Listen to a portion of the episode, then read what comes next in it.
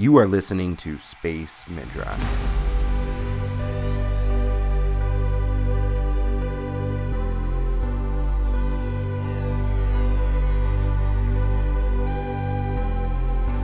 The space age has arrived, and our culture, our civilization, is unprepared.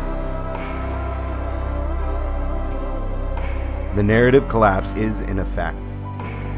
It can lead established cultures to irrelevancy, or we can lead each other into the future we want to become. I believe in an artful and ethical humanity thriving amongst the cosmos. But we will only become those people if we tell the story that inspires us to become those people. This is episode 25 of Space Midrash, Shmooze with Paul Levinson, exploring the universe through scholarship, sci fi, and songwriting.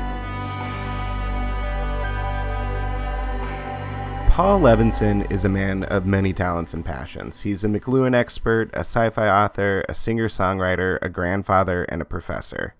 I recently had the pleasure of interviewing him here for Space Midrash because of his involvement in a volume entitled Touching the Face of the Cosmos on the Intersection of Religion and Space Travel. Paul is a co editor and he also has a piece inside of that edition. And during our conversation, we talked about the long standing connection between sci fi authors and readers through conferences and conventions, as well as Paul's Jewish identity and which of the four sons from the Passover Seder he identifies with which was a surprise given what a wise and nice guy I found him to be.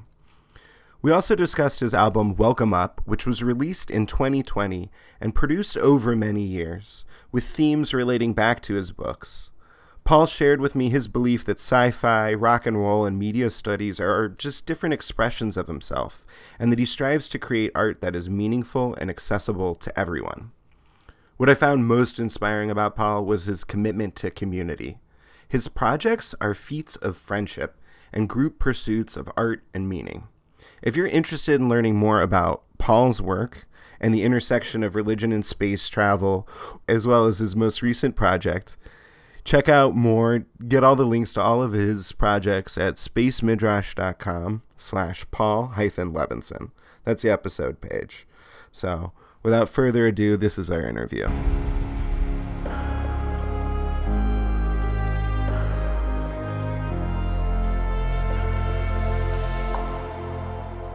I have no introduction right here. It's it's me here with with you, Paul Levinson. Tell us, where are you on Earth, and how do you spend your time? Well, right now I'm at home, which is about about uh, I don't know about ten miles north of New York City, the northern end of New York City, the Bronx, which is where I grew up and lived for a good few years. The closest town or city, I guess, to where I am right now is White Plains, New York. I think I read somewhere it was named because it snowed so much back then. I mean, it, eh, I, this year there was hardly any snow at all. And as far as who I am and what I do, I do a lot of different things. You know, as I always say in my interviews, I wear a lot of hats, probably because I don't have that much hair on my head. But one of the things that's always been uh, very true of me is that if I love something in the popular culture, I'm always irresistibly tempted to also try to create it. So the two things I loved most when I was growing up in the Bronx in the 1950s was rock and roll music. I used to listen to Alan Freed and then Murray the K on WINS and science fiction. I read every novel and story that Isaac Asimov and Robert Heinlein and Arthur C. Clarke had written. And so it wasn't too long before I began trying to uh, create and produce both of those my scholarly life came a little later. My father wanted me to be a lawyer. He was a lawyer himself. And as you can tell already, I like talking, but um, I don't like particularly staying up all night and reading case law. So instead, I went into several programs in which I studied the media, which I was already very interested in. What does being Jewish mean to you? And has that changed from what it meant 100 years ago and what you think it may mean 100 years from now? Well, I hope obviously I don't know what being Jewish was like a hundred years ago because I wasn't alive back then. But um, what it means to me is, uh, you know, something very important, very profound in terms of what it doesn't mean, does not mean, and also in terms of what it does mean to me. What it does not mean to me is following the essence of religious guidelines around the holidays. I don't much care how the Passover Seder table is set, but I do very much love Seders, and I love the family celebrations that come with the Jewish religion. And that to me are really, in many ways, the essence of our religion. So not so much what's written in the Torah, although from what I've read of it in translation, I can read a little bit of Hebrew. I was bar mitzvahed, but not enough to really read it in its original form. So it's not that I disagree with that. There are a lot of aspects that I, in fact, do agree with and think are very important. But for me, being Jewish means being part of that culture. And the holidays are the first thing that comes to mind. I don't want anyone to think I'm a glutton. I love eating so much, that's why. but and it's not even really the food, though, it's the family. To me, has always been an essential part of my life. But to give you an idea of what kind of uh, Jew I've been, you know, in the uh, Seder ceremony, I guess my favorite part of it is the four sons. There were four sons, you know, they ask questions. And to me, to this very day, but going back to when I was a kid, I always identified with the wicked son. I was glad it was it was smart to actually put that in there. You know, so to me, it's a it's a really, I think, a wonderful, lucky thing because obviously I had no control over that. That I was born into the Jewish religion. You talked about how you consumed all the rock and roll and science fiction you could get your hands on. How did that play into your growing up? Well, music, ever since I can remember, was always a very important part of my life. I mean, it, that even intersects with Judaism. I enjoyed going to shul, you know, with my father, and, and I enjoyed the the musicality of that. And again, I, I tended always to identify more with the cantor than the rabbi because it's something you know it, it's hard to disagree with a cantor right? He's just you know singing. And so i don't even remember the exact age i was when i first began getting interested in rock and roll music but i immediately identified with it. And uh, a, a very important time in my life was when i was in the sixth grade in the bronx going to ps 90 six, and I still have some friends from back then. Joel Iskowitz, who's a renowned illustrator, he's illustrated some of my books. We're still friends after all these years. And it was then that I formed a group and again, you can see how egotistical uh, I am. And was the name of the group was Little Levy and the Emeralds. And uh, I have no idea even why. I, I, I, saw something about an emerald at some point. I thought it would be an interesting name. Yeah, I guess I know why. There was a big group then called the Diamonds. They had songs like Little Darling, Bum Bum Bum Do I. So I was, I was aware of those groups. And from that moment on, I've always been doing one thing or another in music. And it, it brings me an enormous amount of joy. I mean, just last night, and this is very often the case, the last thing I do before I shut down everything in the family room and, you know, my wife and I go up to the bedroom is I usually just like listen to music that I love. And it's a great way to end the day.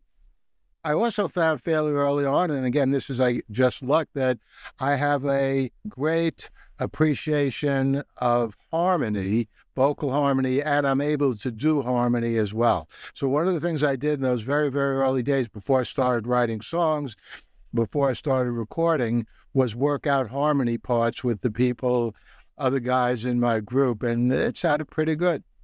So, you produce and write music and you, you write songs and you write science fiction that's short and long and you teach and you produce scholarship including i recently got uh, in print i'd had it on kindle but in print your digital mcluhan volume which was updated as recently as february 2023 which was really awesome to see.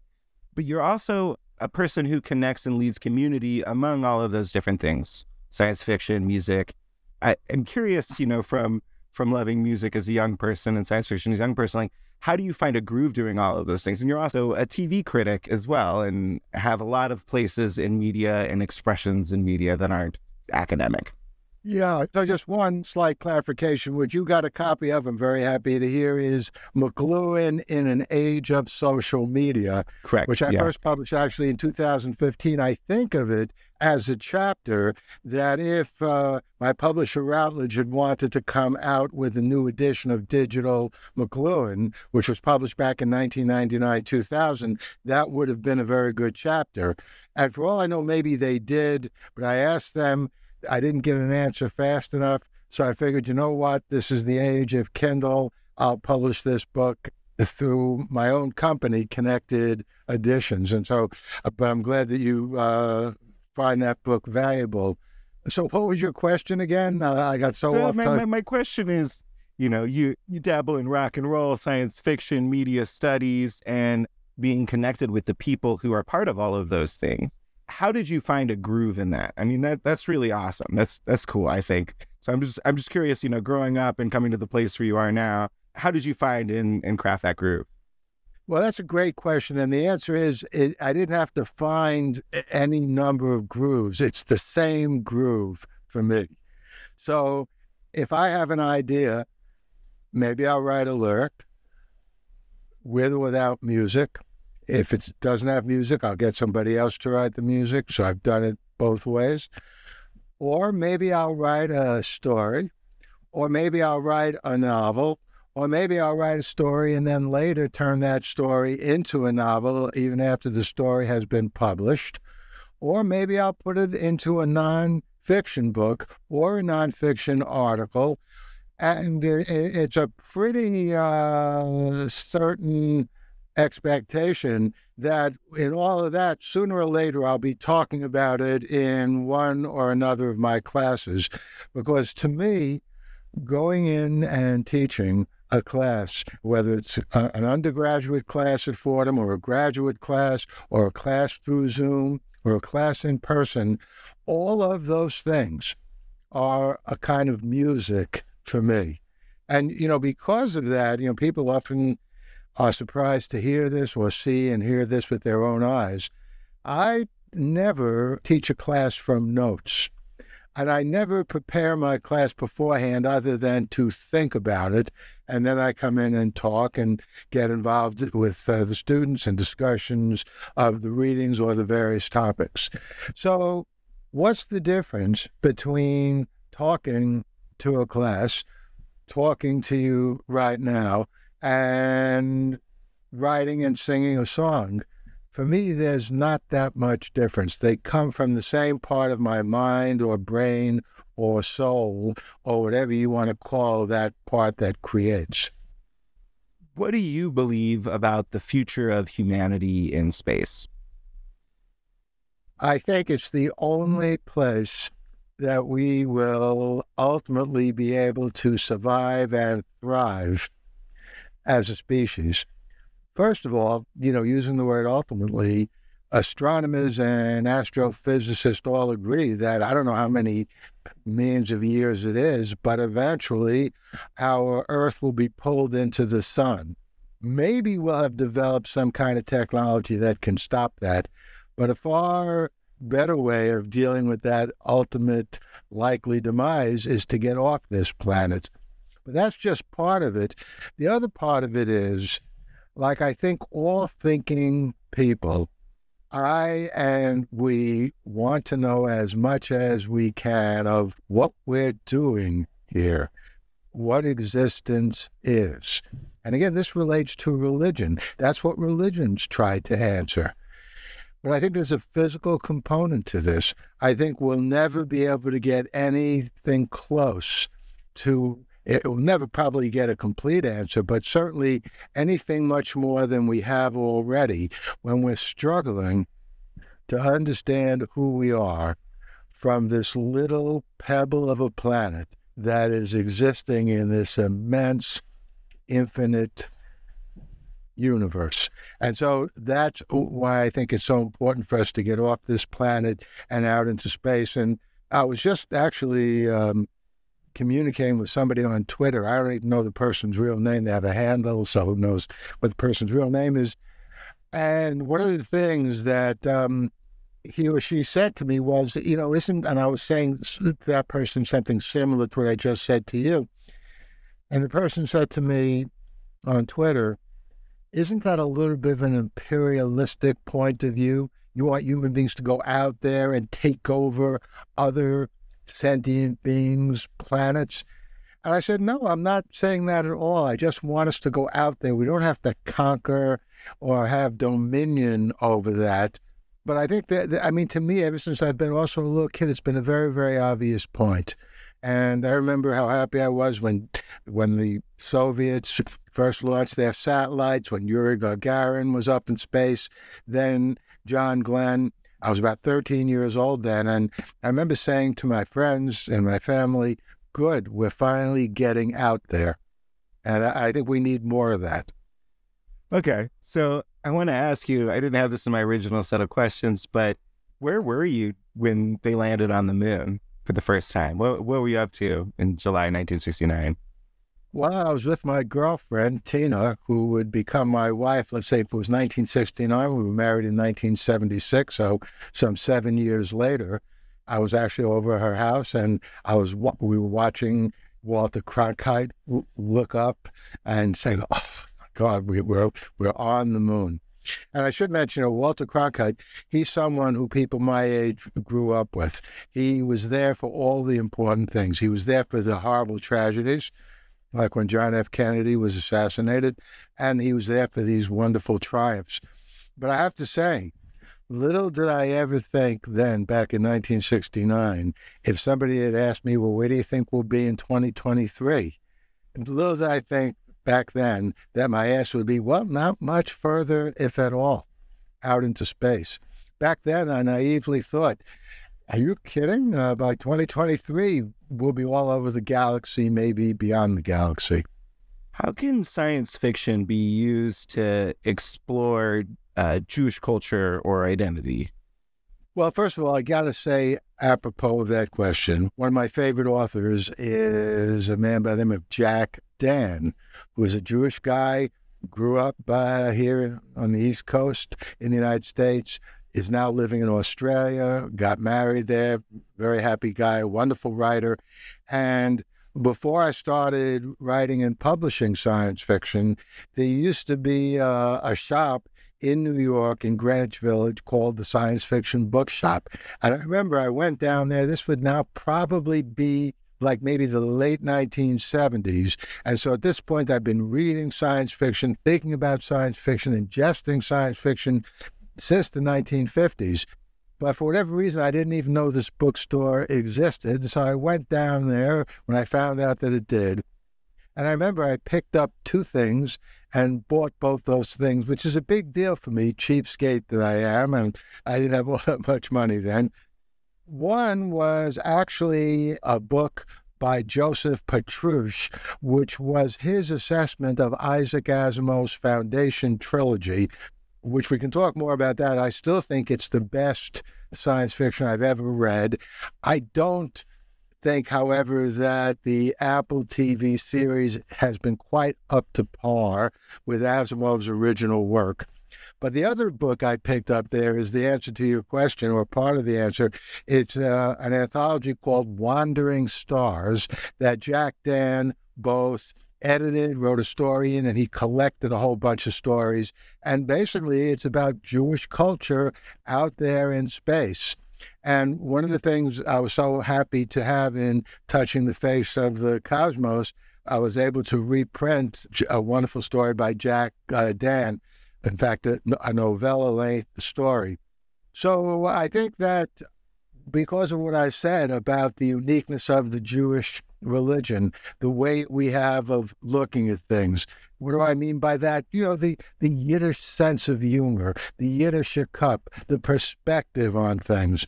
I think every culture has those unique aspects. It plays very well in science fiction about space, which is why in my one space traveling novel, Borrowed Tides, I made sure that at least someone there was Jewish. I didn't know, by the way, when I started writing the novel, that I was going to have a Seder in space, but that, that came quite naturally.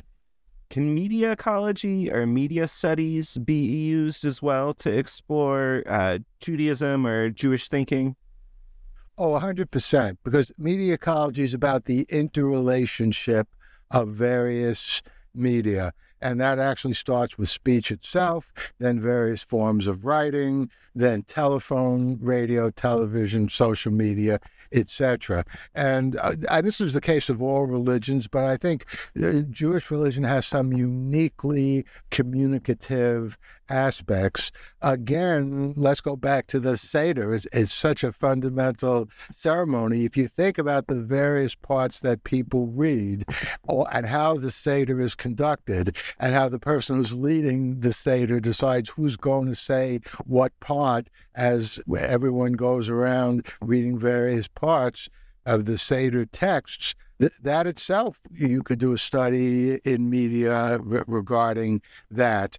And then there's also, eh, you know, just at the other end of the spectrum, if you think about the Borscht Belt, if you think about the Catskills, there are two parts to that, right?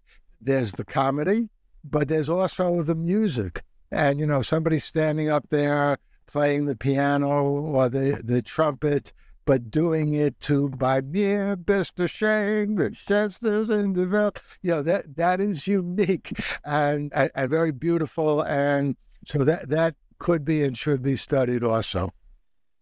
One thing I've noticed is there's a strong sense of community among science fiction producers, writers, and um, producers of all sorts, and the consumers.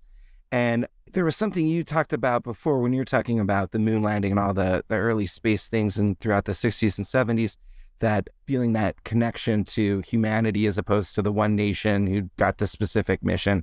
I feel I see that in science fiction communities of all flavors. And so I'm I'm wondering asking you as you know somebody on the inside, what can we learn from that kind of relationship between the science fiction communities that are out there? Well, that's something, that's an excellent question because I think the public doesn't realize that. And one of the things that I'm proudest of is I was president, elected president of the Science Fiction Writers of America twice back in the late 1990s, early 2000s.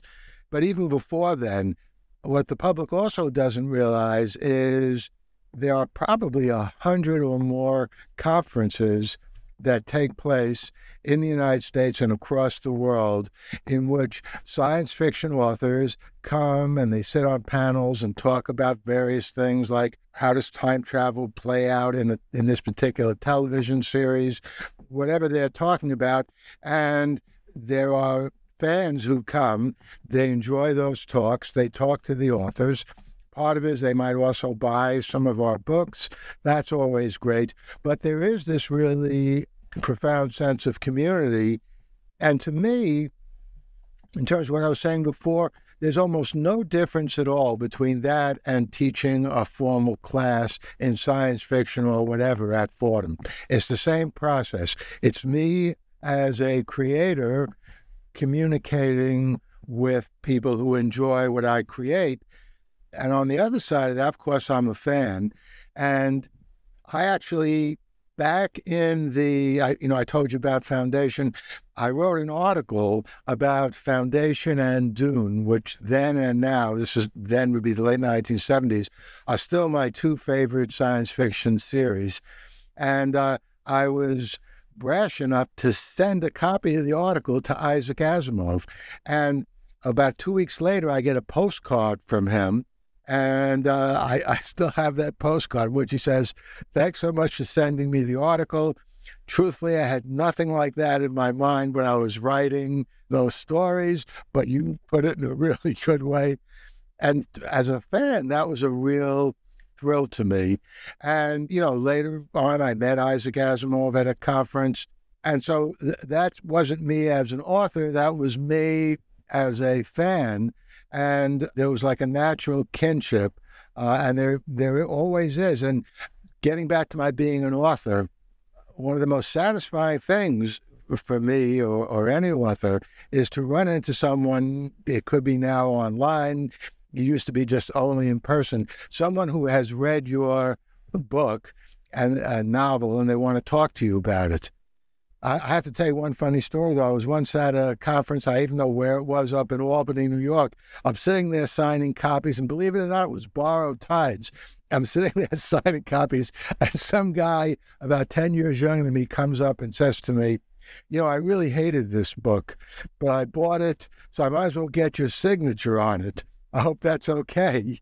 And uh, I, I, what I did when I put my signature in saying, I wrote, well, I'm sorry you hated it, but I'm glad you asked my signature. Here it is. So even that was a form of community. I don't expect everybody to love my work. It, it meant enough to him to want to meet me. That was, that was good enough. It's really fun. How does religion relate to space travel or spacefaring humanity? Oh, uh, you know, there I think it's 100% clear. People often wrongly paint religion and science as being irreconcilably opposed to one another. Now, it's true that there are differences. Religion gets its knowledge through faith. You think that such and such is the case because you believe in it. Science wants evidence. But what is often overlooked, I think, and this was the basis of touching the face of the cosmos that I uh, put together with uh, Michael Waltemathe. And by the way, we're we're in the process of putting together a second volume, and we have most of it done. Be about maybe six months or so before that actually is completed. But if you think about what is religion trying to do, it is trying to provide some perspective on who we are in the universe. At the very least, religion recognizes that there is this profound question that all thinking beings have, which is we don't think about it every day, maybe, but it is still, you know, what am I doing here? And part of that is what is life versus death, part of that is what is the future well, getting out into space is something that deals with that particular issue, and I think it does it in a in a really good uh, way. Touching the Face of the Cosmos is a delightful anthology. I got my copy right here, and I bought a copy for my mom who loves ecumenical literature and things of that nature. And it's just really, it's really fantastic. And you have a piece in there, and you edited it with Michael Waltemathe, how did this book come about, and what are the different dimensions that are explored through the pieces? Well, it came about the way many things do in the scholarly world. I was at a conference. I can tell you who organized the conference, a, a sort of futuristic artist and professor by the name of Tom Klinkowstein organized a conference in Brooklyn. And uh, for me, that was an easy commute. Michael Waltemathe flew all the way in from Germany to attend that conference. And we were up there on a panel talking about the future, not about space in particular, but we found that both of us were talking about the same thing that as far as we could see, the best path forward for humanity is to get off of and beyond this planet, which is not to say we should forget about the planet. People often misunderstand that also. We're not saying who cares about the planet. We're not saying that you have to pay attention to climate change. No, you do. You do have to do things to improve the planet, absolutely. But ultimately, we were both saying from different perspectives that we need to get off this planet I was saying this as a media ecologist and a science fiction writer. Waltemathe was saying it as a professor of religion and religious studies in Germany. And in that instant, that's where what I just said about the connection between what religions seek to answer and what science seeks to answer and can be answered better than just here on Earth by going out into space, that was where we realized that we were on a common path. And we began talking, well, maybe we should organize a conference along this. And, you know, one of us, I can't remember who said, maybe, maybe it was me. I'm always looking to uh, confuse the world more by getting another publication out there. I said, hey, maybe we should order an anthology, You put together an anthology on this. And I do remember it was my idea to say, let's make it half science fiction and half nonfiction because it takes both of those perspectives to delve into this. Were there any articles or stories that ended you emerged in what was what was published that surprised you or turned on new ideas in your mind? Yeah, well, it's interesting in terms of you know new ideas. First of all, one overarching thing, we got an enormous response to our call for papers, and you know we could have made the uh, the book twice as long, but we wanted to get it out, and that's why we're doing you know a second volume on this book. But I'll just mention one, and you know I could say you know there were unique things about all of them. But one of the articles was written by Joshua Ambrosius, who uh, has uh, also he's not a science fiction writer. He's very interested in investigating the preconditions on planet Earth for uh, getting out into space. And he, for at least now going back 10 years, has been researching the connection between how much of a correlation is there, either pro or con, among how deeply a person is involved in religion and whether they think it makes sense to go out into space. And you might think off the top of your head that when we decide as human beings is it important to go out into space or not, that atheists and agnostics might be more likely to say, let's go out into space, because religion does seem to have, at least its self conception is, is that they already have many of the answers. So, one of the things that surprised me was Ambrosius discovered that no, it's not that way at all, and that there are many people who are deeply immersed in religions, and they are even more excited than people who are total atheists as far as uh, why it is that we should go out into space.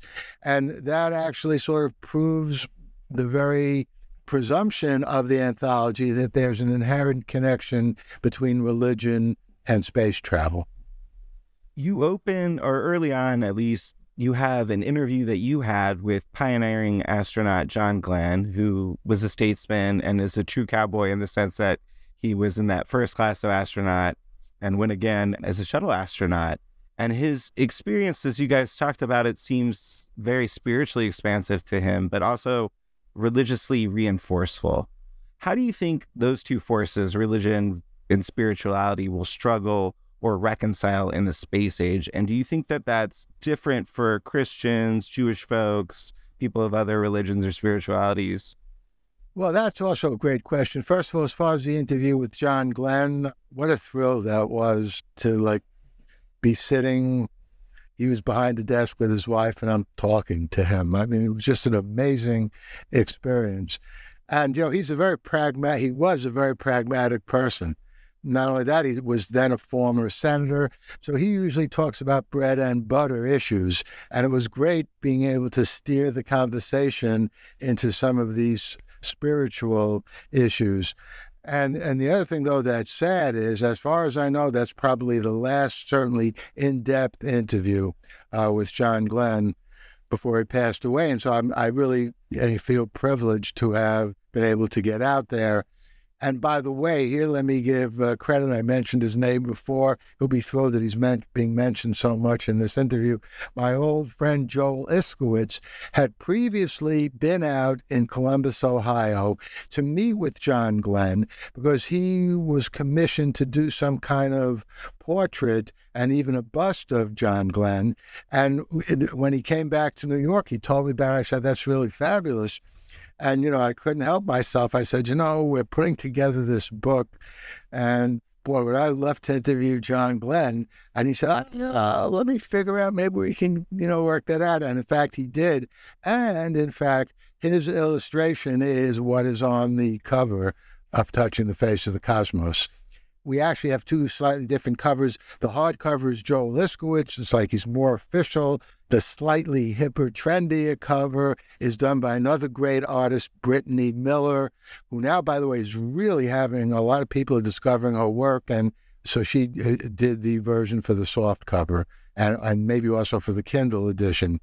But again, what was your question? What am I answering here exactly? My, my, my question was I from that particular interview and what you brought up, it seems that it was very spiritually expansive for him, his experiences in space, but that his his religious self-conception was reinforced by that. Um, and so I'm curious if you think the forces of spirituality and religion are they are they going to struggle or reconcile? Are they different in the space age and in this that quest? So, okay, that's a great question. I interviewed John Glenn. I've also spoken to other astronauts. I met Rusty Schweickart, uh, an Apollo astronaut at, cool. at, at, a conference in California years ago. Every single person who's been in space, off this planet in space, says exactly the same thing that when they look back at Earth from space, it indeed clarifies and intensifies their spiritual feeling. And they almost say it can't help but do that. And you no doubt saw in the John Glenn interview, didn't change his view. As you just said, it reinforced. He, he came up there with certain views, and those views were reinforced. And uh, that makes sense if you think about it, because you know, you get this feeling sometimes on Earth. I like going swimming a lot. We uh, we spend some time on Cape Cod, I've never been out into space, but you know, when you go swimming and you swim out a pretty long way and you're just like sort of floating in the water, looking around, you get a, a somewhat similar feeling, I think. And it reinforces the fact that there is something more, much more to this life, this existence, than we focus on or even think about on a day by day basis. And it's experiences like that that do bring those other feelings to the fore. And I think that uh, that's a very, very good thing for us. We need more of that. The book also includes a chapter from part two of your book, Borrowed Tides, in which a spaceship crew is having a Passover Seder. And a few moments ago, as we were just as we were as we were schmoozing, you, you said that when you started the book, you wanted to have a Jewish character, but that you didn't intend on having a Passover Seder, but that that that emerged. So I'm I'm curious, what emerged? What inspired that Passover Seder, and then that specific chapter coming into this volume? All right. Well, not to give away too much of the book for, for those listeners who haven't read it, but at the time the Seder takes place, there is a heated discussion between father and son and just members of that community about what they should do. The ship is on its way back to Earth. Should they just go along with it? Should they leave it? Should they get outside the ship maybe to see what's going on? And uh, so that particular moment in time in the novel was sort of a coming of age for one of the heroes, Aaron, one of his sons, Noah.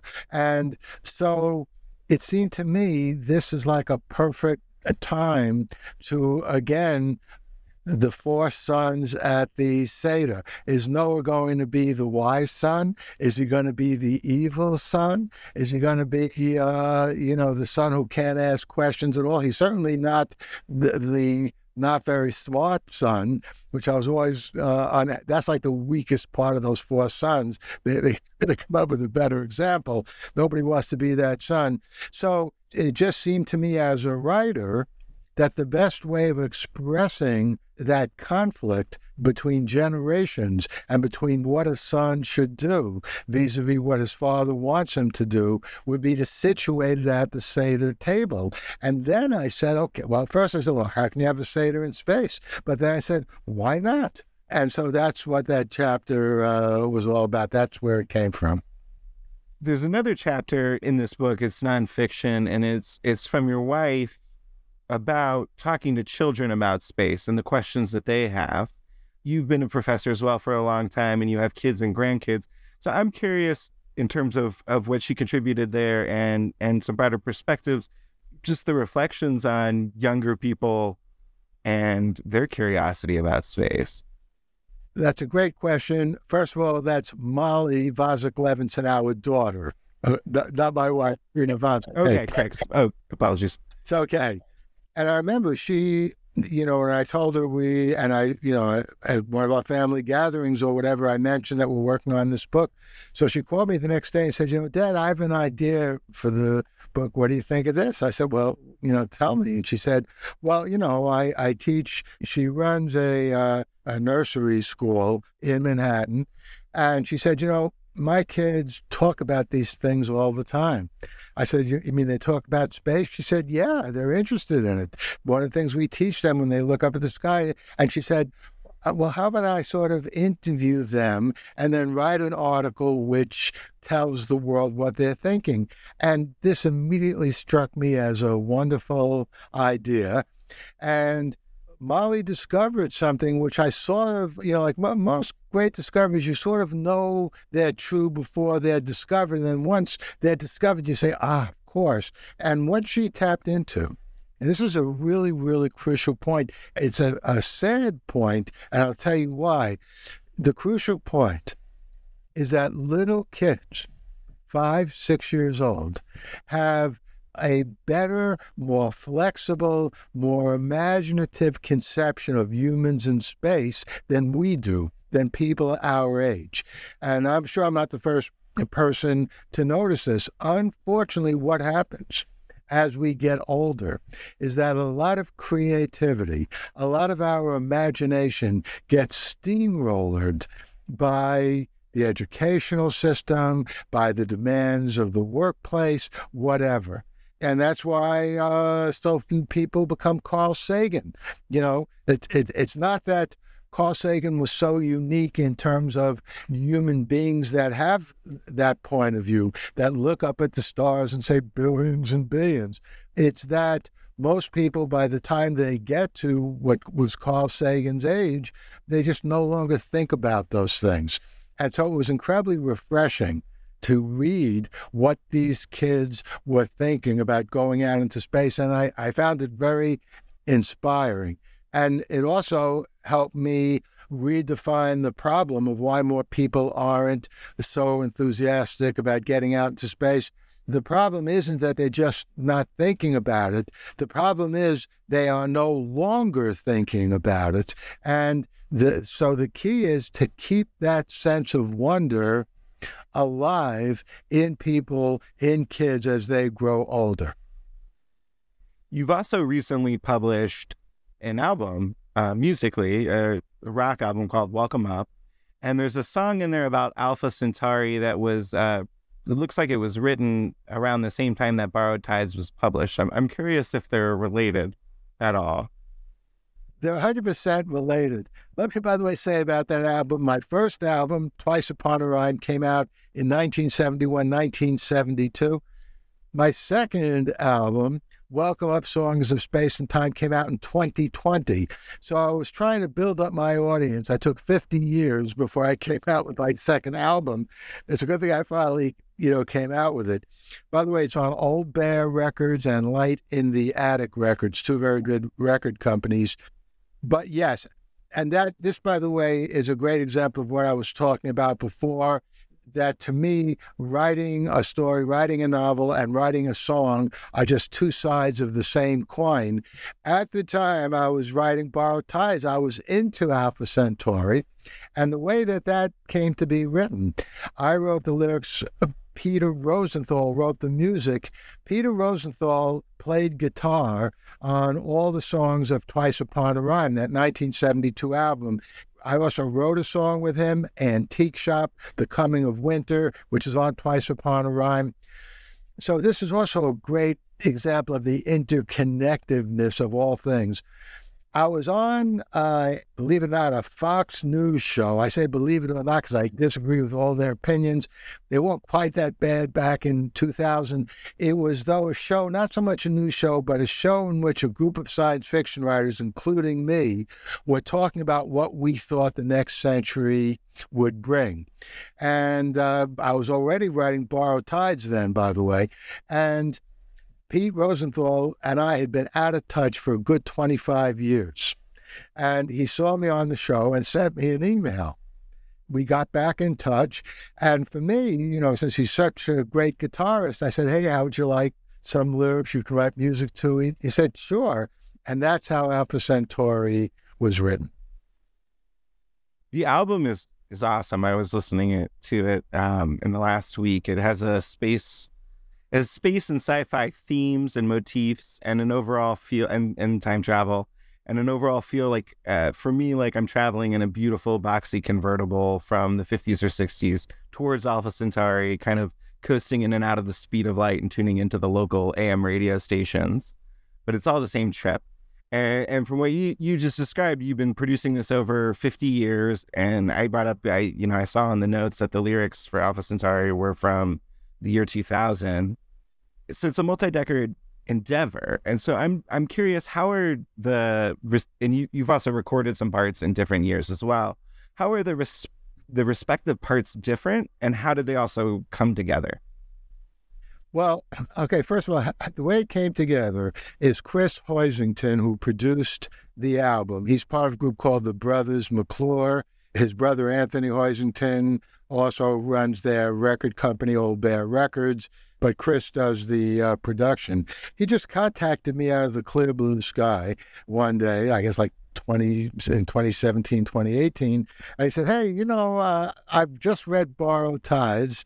I love it. And I've been listening to some of your music this might sound crazy, he said, but is there any way you might be able to put together an album of science fiction songs? And I said, well, you don't have to ask twice. That's a brilliant idea. Yes. And we, we had we worked out a date when I would send him demos of the songs so he could work out arrangements. But as Chris well knows, uh, one thing I didn't tell him at the time is I just had a handful of science fiction songs written then. I had Alpha Centauri that I just mentioned. Uh, apropos of interstellar space, I had a song called Tau Ceti, which I wrote in 2011. I wrote the lyrics. A fellow by the name of John Anealio wrote the music.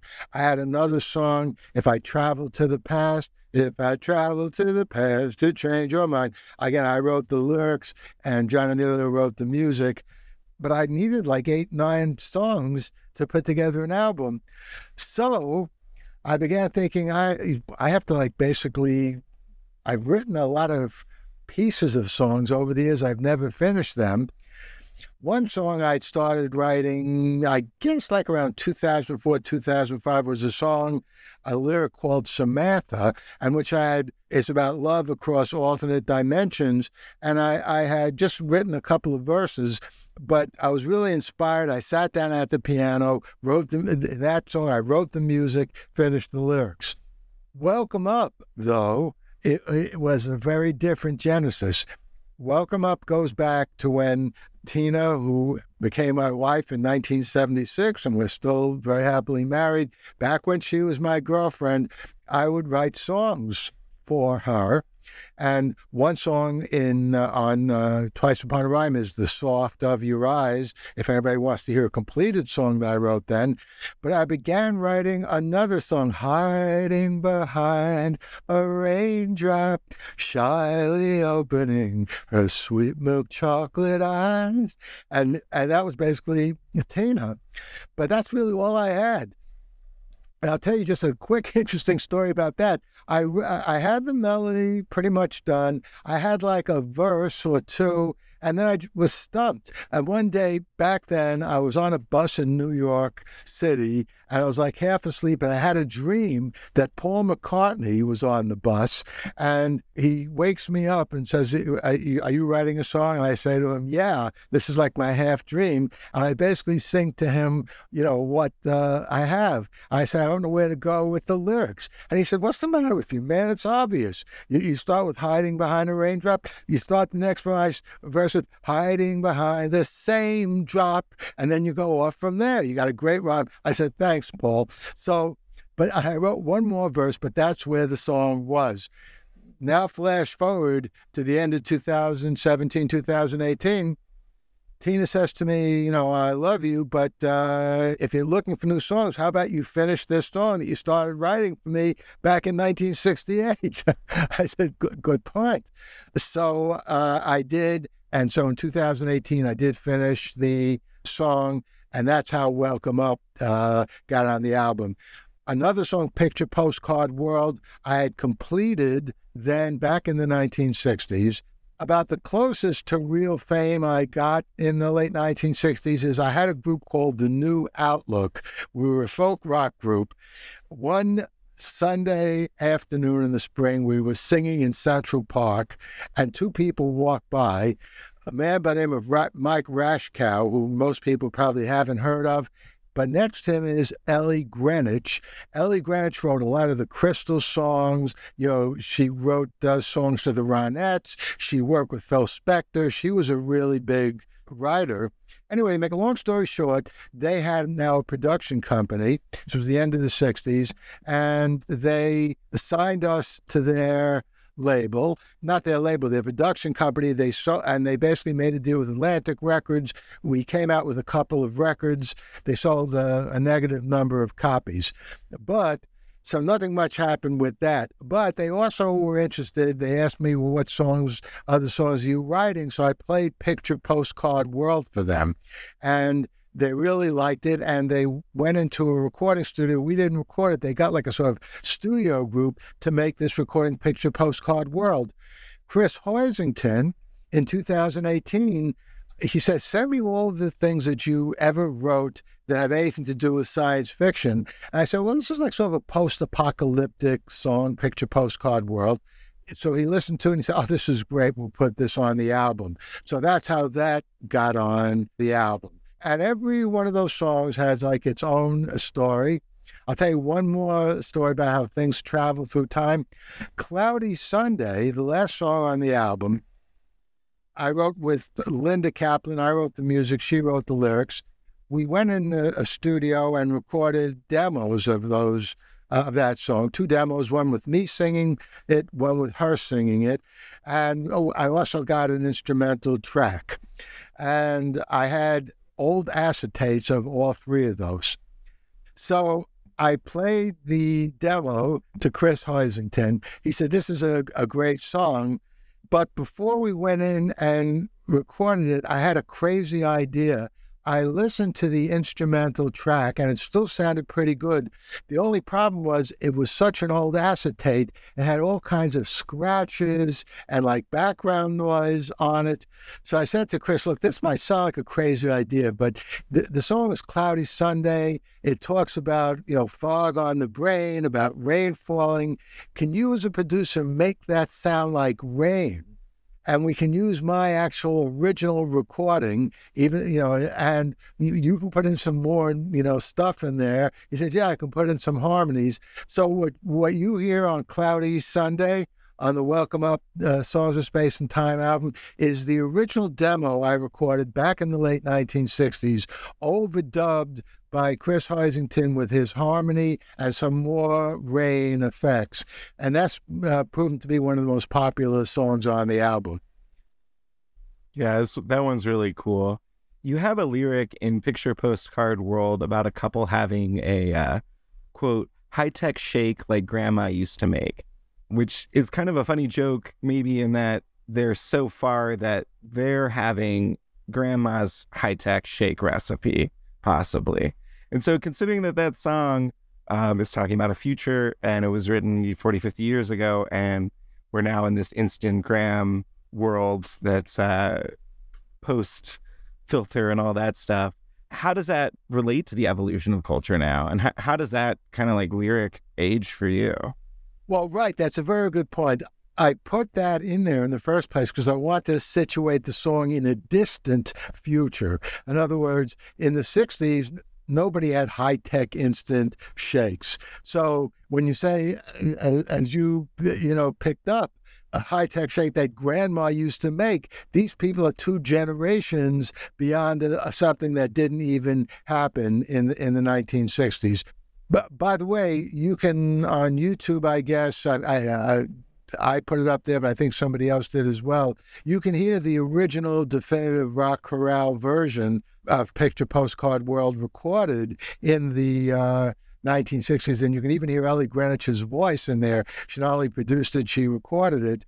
I changed a few of the lyrics for the version that was released in 2020. I, I changed something to like cyber. I in, in the 1960s version, I said and pre-cooked powdered steak, and I changed that to cybernetic steak. I don't even know what cybernetic steak is. I mean, but it, it sounds good.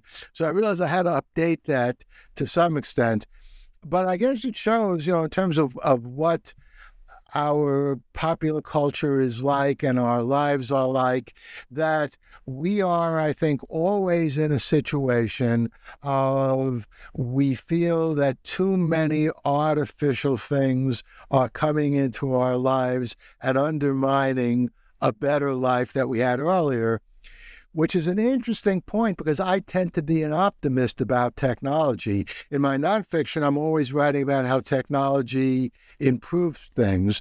But, you know, there are problems with technology. You know, people now, a lot of professors are concerned about chat, GPT. You know, you're not going to know whether a student wrote a paper or not. I'm not too concerned about that. I think professors will be able to tell. You can have students talk about their work in class. But I think that the future does tend to constantly pull the rug out from under us in terms of what we're used to, what we're comfortable with. And, you know, people who might not be aware of it, just think about how you feel every time you get a new smartphone, every time you update your computer. Uh, even when you don't do that, just about every single system that you use, every year or two, they happily tell you, okay, this is like a slightly new version of the system. You can use the old system if you want for the next two months, but then you're going to have to be on the new system. And that new system sometimes can be a real pain to use. So that's what Picture Postcard World was trying to capture.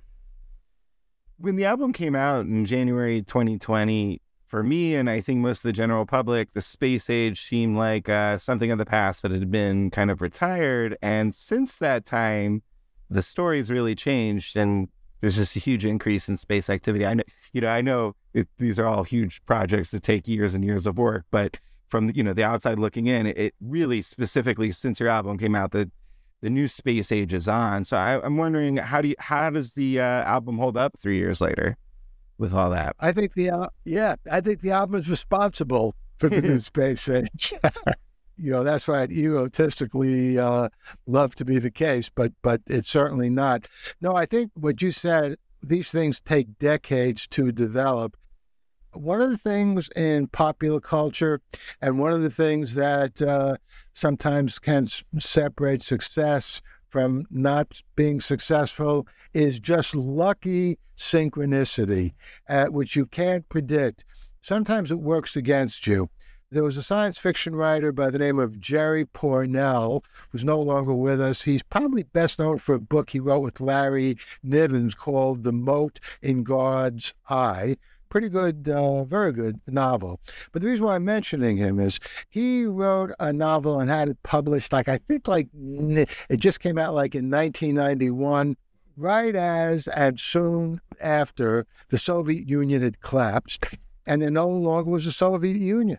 And the whole novel is about a world 20, 30 years from the 1990s, in which the Soviet Union is a major player, as it had been in the 1980s, in the 1970s.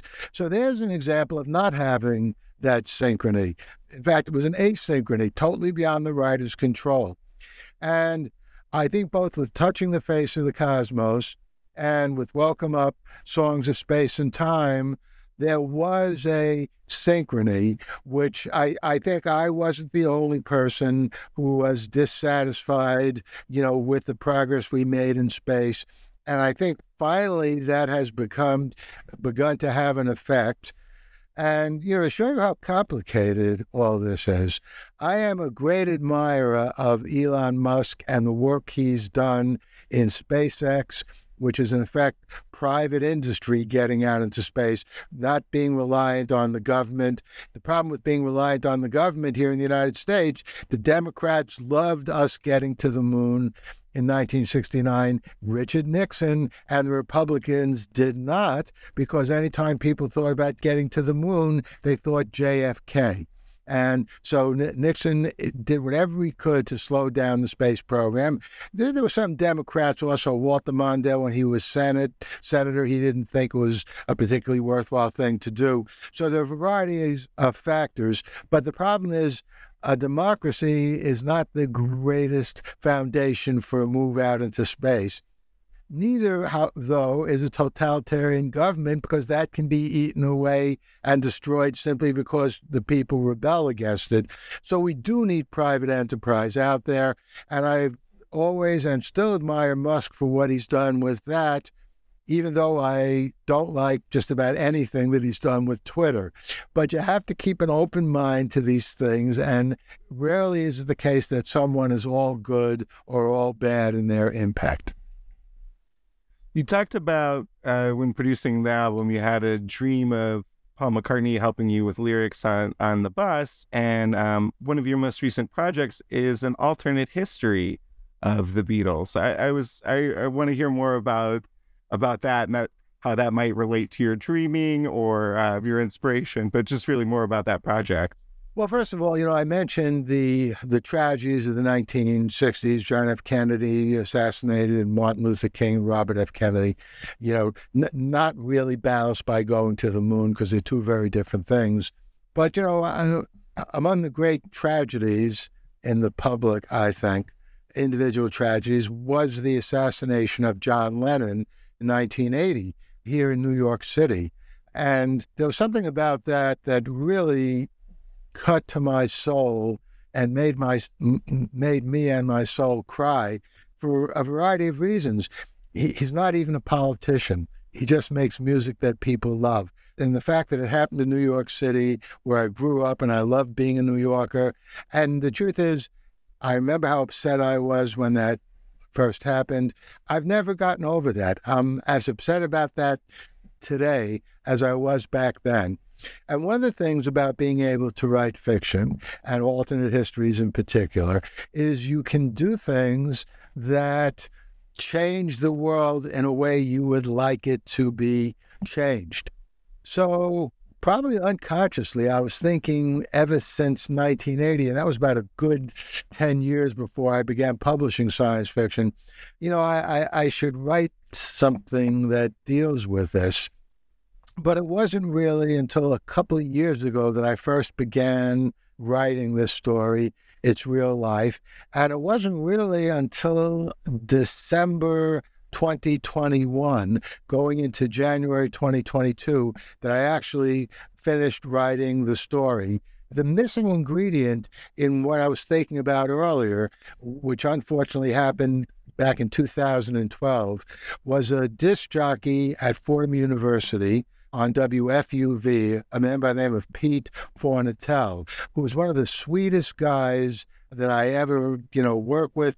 And we had like a long, unique interrelationship. For example, when I first started teaching, my first full time teaching job at Fairleigh Dickinson University in Teaneck, New Jersey, in the early 1980s, I was teaching a course about the evolution of media and the relationship of radio and television. And I came across this great book called Radio in the Television Age that was co written by Pete Fornatale. I didn't know who he was. I mean, I had heard him as a disc jockey, you know, back in the 1960s because I, again, I grew up in the Bronx. I listened to WFUV, but I had no idea that he was also a, a, an author. So I, I was, you know, delighted to find that book. And then, you know, apropos of other songs that were not science fiction, so they didn't appear on Welcome Up, Songs of Space and Time. I, I wrote a song uh, in the early 1970s called Murray the K. Murray the K is back in town. Now, Murray the K was a disc jockey in the 70s. He was on WINS. I listened to him in the late 1950s. He continued to broadcast in the in 1960s, and uh, so he, he spanned the 50s from the 60s. Then he was nowhere to be found for a few years, but he came back to New York in 1972 so I actually wrote an article for the Village Voice, uh, and I'm delighted that they published it.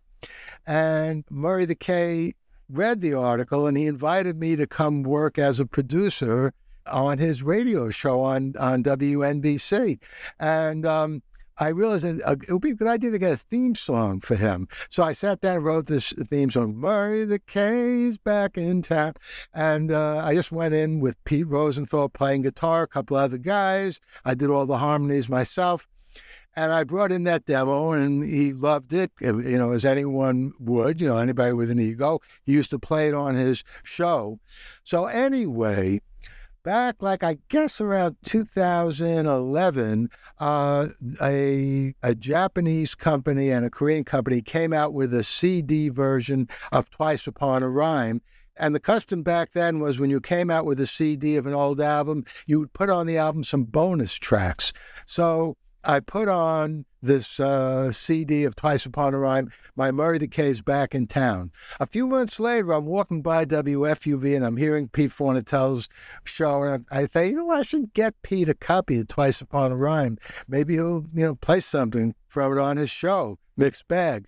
I did that. Sure enough, two weeks later, he's playing Murray the K's back in town on his show. So we had this kind of relationship that spanned a good 40 or more years. I, I met him at a, uh, a conference that was organized at Fordham University, but sadly, he passed away in 2012. So thinking about the loss of John Lennon and thinking about the loss of Pete Fornatale, that's when the story of its real life came to me. A disc jockey, Pete Fornatale in 1996, every time he hears It's Real Love, which of course are uh, Paul McCartney, George Harrison, Ringo Starr singing a song that John Lennon did demos of, you know, shortly before he died back in the late 1979, 1980.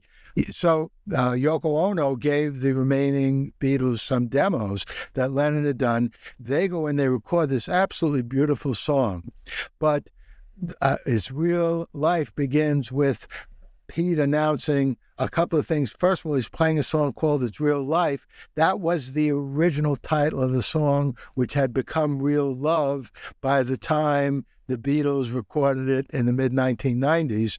And um, one thing leads to another. He goes downtown takes uh, what was called Conrail in those days from Fordham University down to Grand Central Station. To make a long story short, he finds he's in a different reality back then, a reality in which the Beatles didn't break up in 1970, in which John Lennon wasn't murdered in 1980.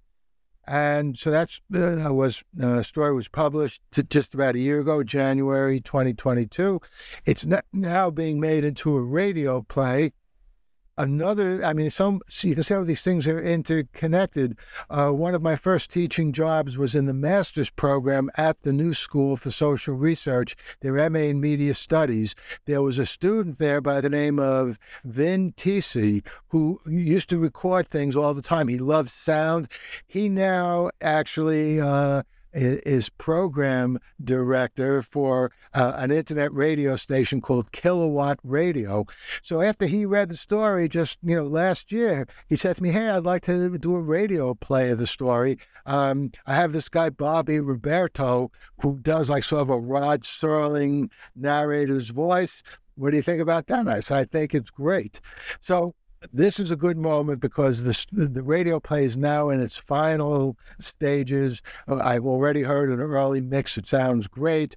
I would expect in the next two or so or three weeks, it'll be up uh, on Kilowatt Radio. So anyone who's listening to this, tune into Kilowatt Radio in the next few weeks, and uh, the the whole radio play is you know just about thirty minutes or so, and for me, it's been a wonderful moment because obviously John Lennon wasn't alive in 1996, but it was somehow very comforting to be able to write a story in which uh, he, he was. I've also expanded this into a novel, by the way, not quite finished yet, but that'll be published in the next year or two as well. I guess I want to wrap up with uh, the question of if you went to space, what would you bring? Yes. Well, is, is it only one thing, or can I bring two things? You can. There, there is no, uh, there is no secondary condition on this question. All right, good. Well, so first of all, I would bring a lot of music, all the music that I love. If I could bring a thousand different songs, I would bring that. Secondly, I assume that if I was out into space, there would be a telescope that I'd be able to control and see things as clearly as possible. If there, if it wasn't built into the ship, I would certainly bring one with me. Third of all, and this is very important, I'd want something that I could use to communicate to people back on Earth as fast as possible. That's important because at present, the fastest speed that we know is speed of light. And uh, if I'm even in the Alpha Centauri area, it takes four years for something traveling at the speed of light to go from Alpha Centauri back to our solar system. That's a long time.